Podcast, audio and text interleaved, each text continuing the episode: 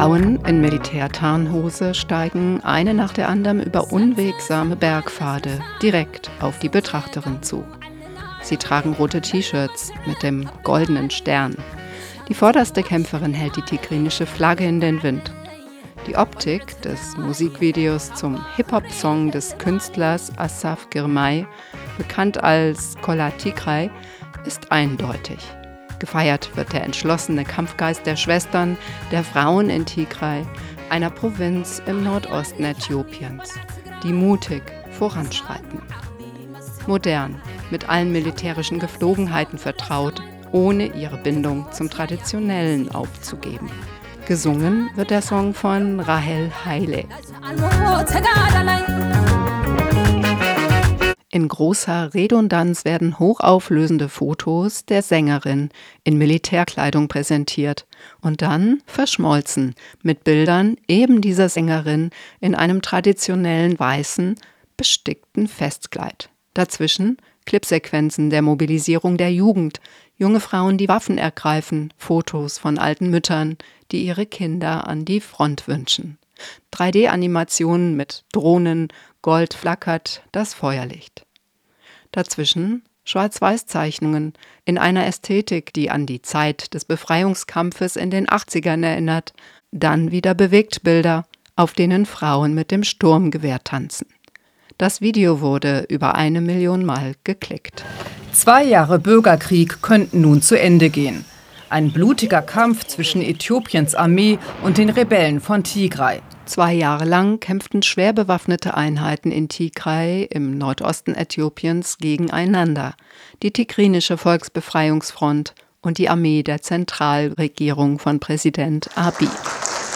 Beide Seiten hätten eine Entwaffnung vereinbart und die Wiederherstellung von Recht und Ordnung, sagt Vermittler Obasanjo. Silence the Guns lautet die Initiative, die im November 22 die äthiopische Zentralregierung und die Provinzregierung in Tigre dazu bewegte, das sogenannte Abkommen über die Einstellung der Feindseligkeiten zu unterzeichnen. Die Waffen schweigen seither keineswegs durchweg und nicht an allen Orten.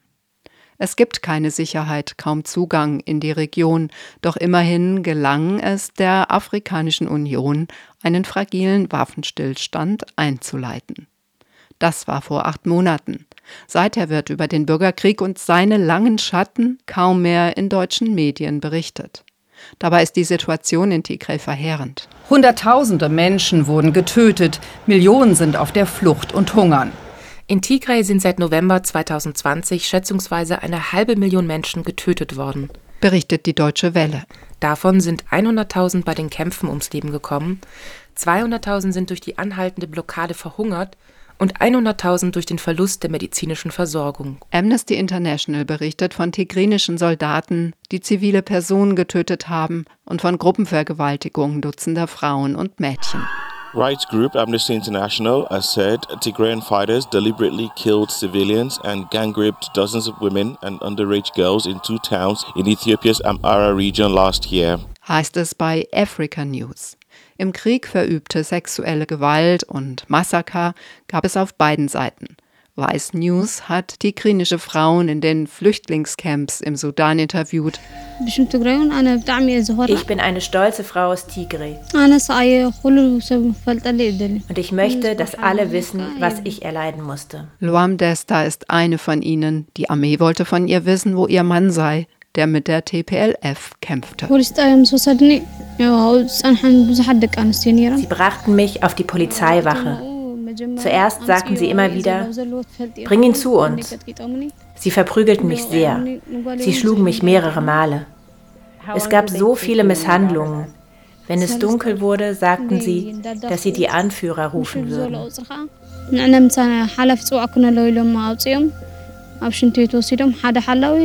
Sie vergewaltigten uns abwechselnd.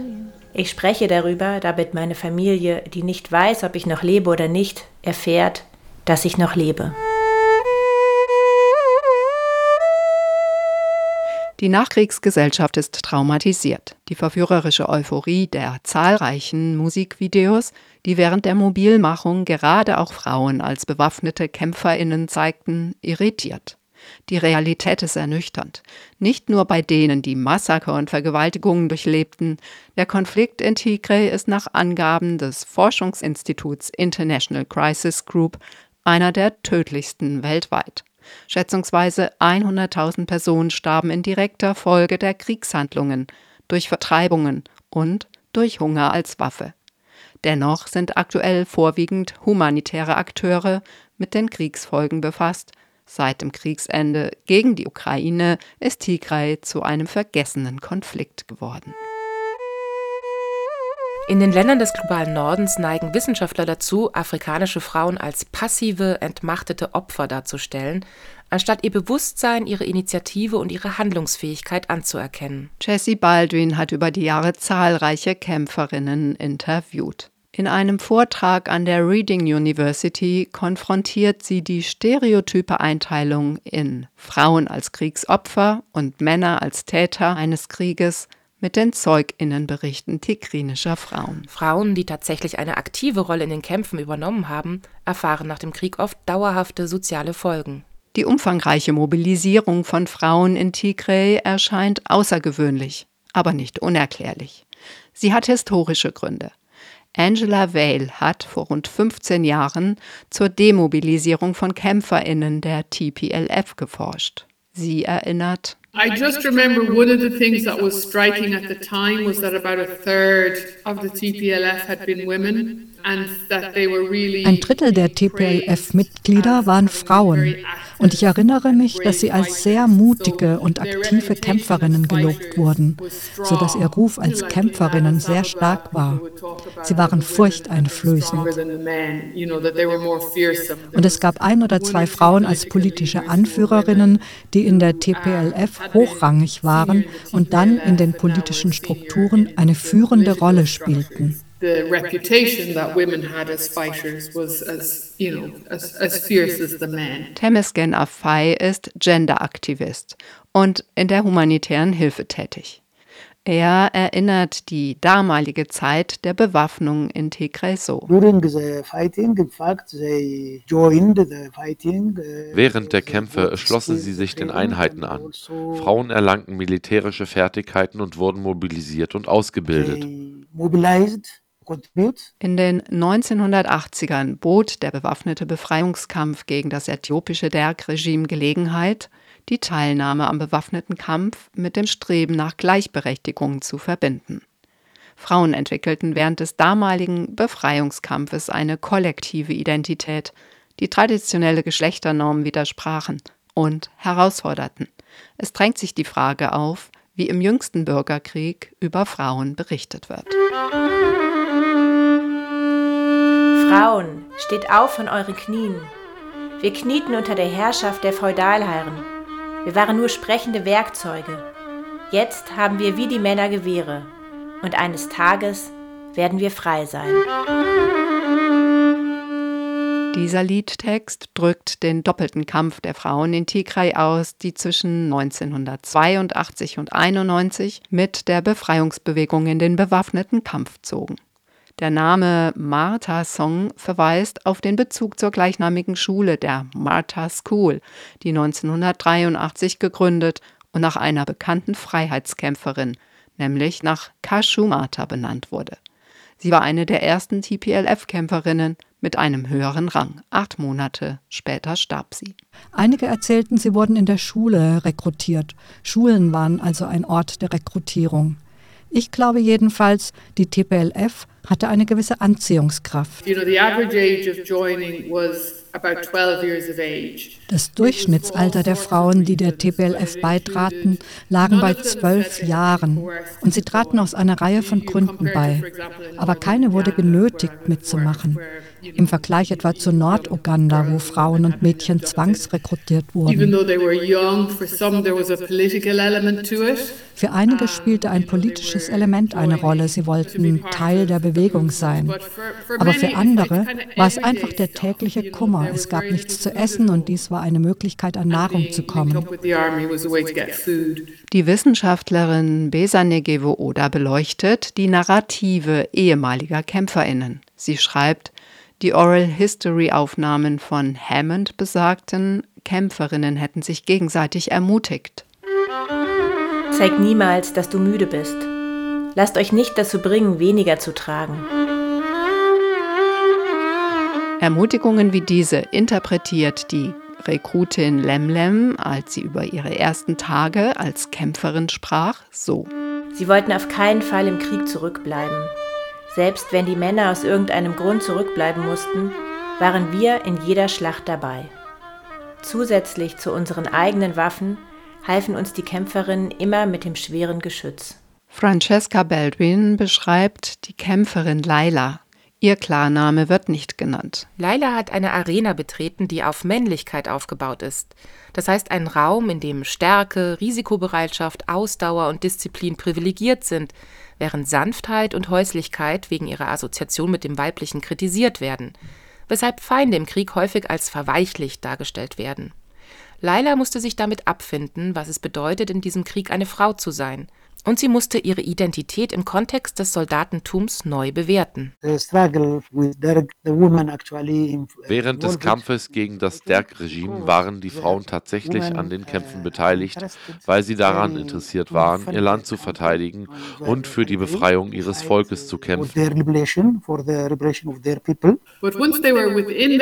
Als sie der TPLF angehörten, sprachen sie über feministische Fragen und auch, dass Frauen Männer rekrutieren könnten women were equal to men. They were fighting for, you know, Tigray's liberation, etc. But they were also fighting for their rights as women. Soweit ich mich aus den Interviews erinnere, sagten sie, dass sie für die Befreiung Tigrais kämpften, aber sie kämpften auch für ihre Rechte als Frauen. So there was definitely es gab also definitiv einen starken Diskurs über die Rechte der Frauen und ihre Auffassung davon war Teil dessen, wofür sie kämpften. Die Gleichberechtigung war scheinbar nicht von Beginn an Programm, das schreibt Besa Negevo Oda in ihrer Arbeit über Nachkriegserzählung von Kämpferinnen. Trotz ihrer Heldentaten zögerten die TPLF-Männer, weitere Kämpferinnen zu akzeptieren und begründeten dies mit den grundlegenden biologischen Unterschieden zwischen Männern und Frauen in Bezug auf körperliche Stärke, die monatliche Menstruation und benötigten Dingen wie Darmbinden, Seife und Unterwäsche. Daraufhin beschloss die Front, Frauen sollten in den Städten bleiben und beauftragten sie mit geheimen städtischen Operationen in den Bereichen Nachrichtendienst, Fundraising und Politisierung der tigrinischen Jugend. Ich sammelte Flugblätter von anderen Mitgliedern der Front in der Stadt und verteilte sie an Menschen, die früh morgens in die Kirchen gingen. Andere verteilten diese Flugblätter auch auf den Marktplätzen und in anderen bevölkerten Gebieten. Die Erzählungen weisen Brüche auf und jede Geschichte ist individuell. Doch vorstellbar ist gut, dass die steigende Zahl an Kämpferinnen, das Streben nach einer gleichberechtigten Position während des Krieges und im militärisch-zivilen Bereich die Gendernormen in der tigrinischen Gesellschaft in Bewegung setzte. They, you know, dies schaffte für Frauen auch Möglichkeiten, sich selbst und ihre Interessen auszudrücken. Die Situation schafft Akzeptanz für Frauen, um auch Geschlechtergerechtigkeit zuzulassen. Es wurde ihnen erlaubt, für die Befreiung zu kämpfen, im Kampf Raum zu haben und auch Führungsrollen zu übernehmen. So schaffte der bewaffnete Kampf Möglichkeiten für Frauen, ihre Rechte einzufordern, sich selbst auszudrücken.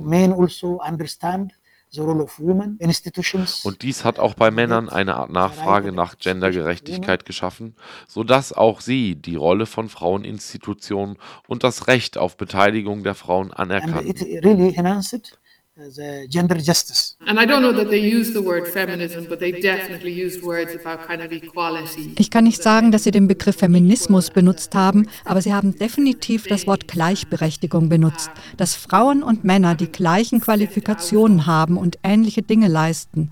Sie sind aus den weiblichen Rollenbildern herausgetreten. The feminine gender role models. Später bot die Befreiungsfront Mädchen auch Zuflucht und zwar denen, die vor unterdrückerischer sozialer Praxis flohen, wie Frühverheiratung, aber auch vor Entführungen oder gewalttätigen Partnern.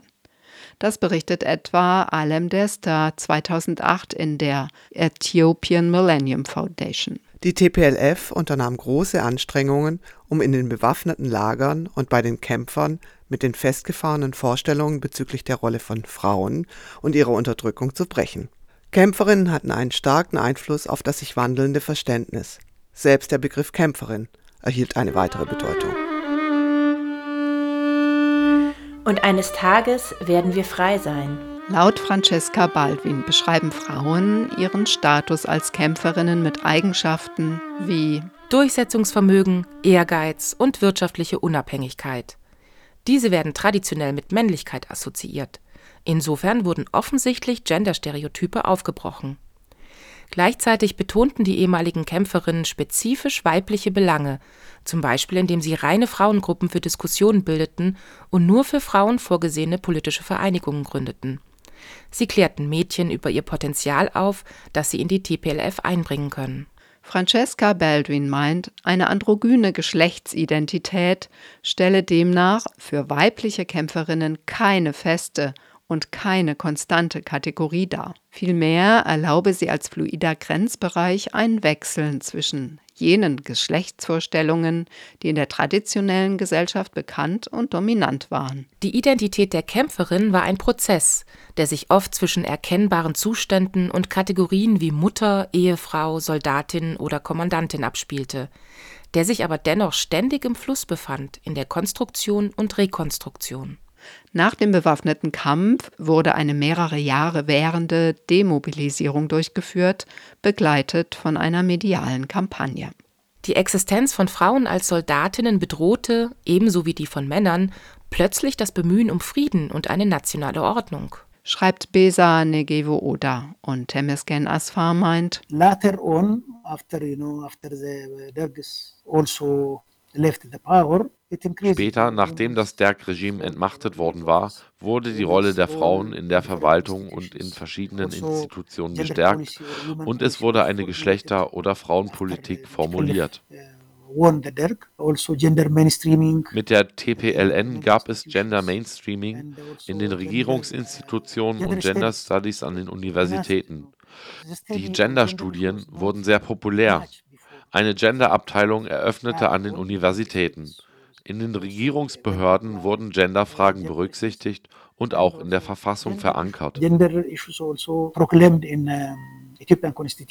Was auf struktureller Ebene an frauenpolitischen Schritten unternommen wurde, spiegelte nicht unbedingt wider, was ehemalige Kämpferinnen in der Nachkriegsgesellschaft persönlich erlebten.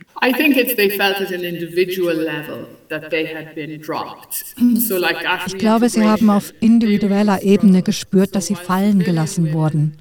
Nach der Wiedereingliederung haben sie wirklich zu kämpfen gehabt. Während zivile Frauen das Wissen hatten, dass man in einer zivilen Gesellschaft bekommt, wie zum Beispiel in der informellen Wirtschaft zu arbeiten, aber auch andere Skills, sich eine schöne Frisur zu machen und hübsch auszusehen und einen Ehemann zu bekommen, die ehemaligen Kämpferinnen, sie hatten das Gefühl, dass sie gebildeter waren als zivile Frauen, aber sie hatten nicht die Fähigkeiten, um in der informellen Wirtschaft zu überleben. Und mit ihren kurzen Haaren und ihrer rauen Art zu sprechen, äußerten sie, sie hätten das Gefühl, dass sie bei den gefragten Weiblichkeitsnormen nicht mitspielen konnten. Es war schwierig, sich in diese Art von Geschlechterrollen in der zivilen Gesellschaft einzufügen.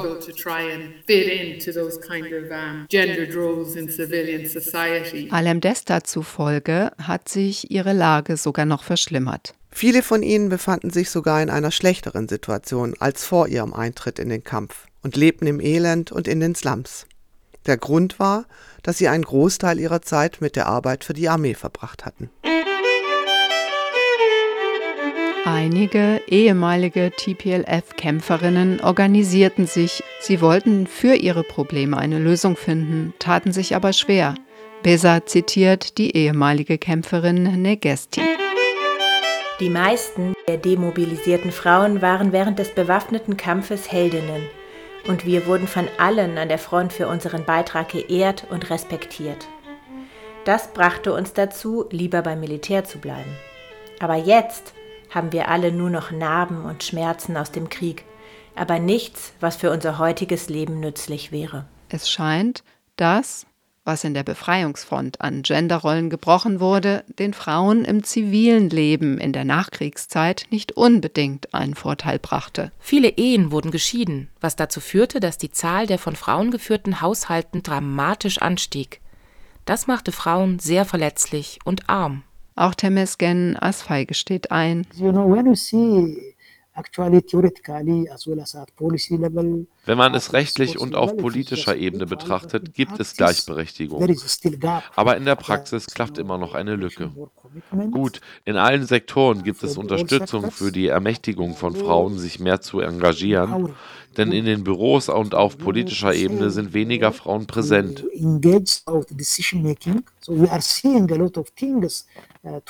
Also sehen wir, dass in dieser Hinsicht noch viel getan werden muss.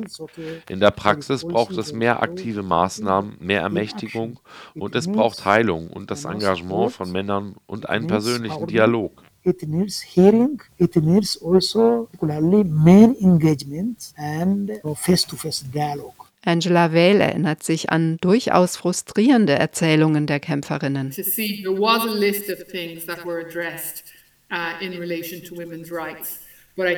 Es schien, als gäbe es eine Liste von Dingen, die in Bezug auf die Rechte der Frauen angesprochen wurden, aber ich glaube, sie fühlten sich als Frauen, die an der Seite der Männer gekämpft haben, bei der Wiedereingliederung kollektiv im Stich gelassen. Die Frauen, mit denen ich sprach, sagten, sie hätten wohl einen Bedarf erfüllt und nun würden sie nicht mehr gebraucht. Das hat sich spätestens mit den Kämpfen ab Mitte 2021 geändert. Videobotschaften und das tigrinische Fernsehen waren an der propagandistischen Mobilisierung beteiligt. Musik in Bild und Ton konnte plötzlich wieder auf den Mythos der Befreiungsbewegung setzen und auf die ethnische Karte. Doch wenngleich die Ästhetik in Bild und Sprache an die Zeit der lang anhaltenden und mit dem Fall des gewalttätigen Derg-Regimes endenden Befreiungskampfes andockt, so hatten Frauen offensichtlich auch intrinsische Gründe, die sie dazu brachten, sich der Armee erneut anzuschließen. Als die Kämpfe zunahmen und die Gewalt gegen die Menschen zunahm, gab es Operationen, die eine Vertreibung erforderten. Es herrschte Ressourcenknappheit. Und in dieser Situation wurden die Frauen ermutigt, ihr Land zu verteidigen und es von einer Situation zu befreien, die ihr Leben beeinträchtigte. Dies veranlasste viele Frauen, sich an den bewaffneten Kämpfen zu beteiligen.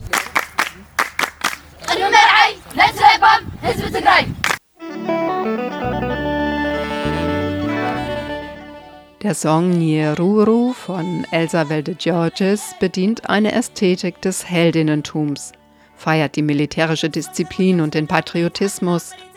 Bewaffnete Frauen und Männer scharen sich um die Sängerin auf einem Panzer. Und doch sind alle locker, wie bei einer großen Tanzparty.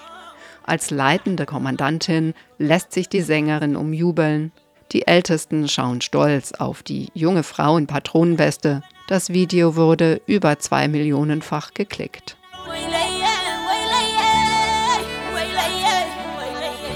And thank you the parents, thank you the children for taking up the mantle and for having done what you have been doing.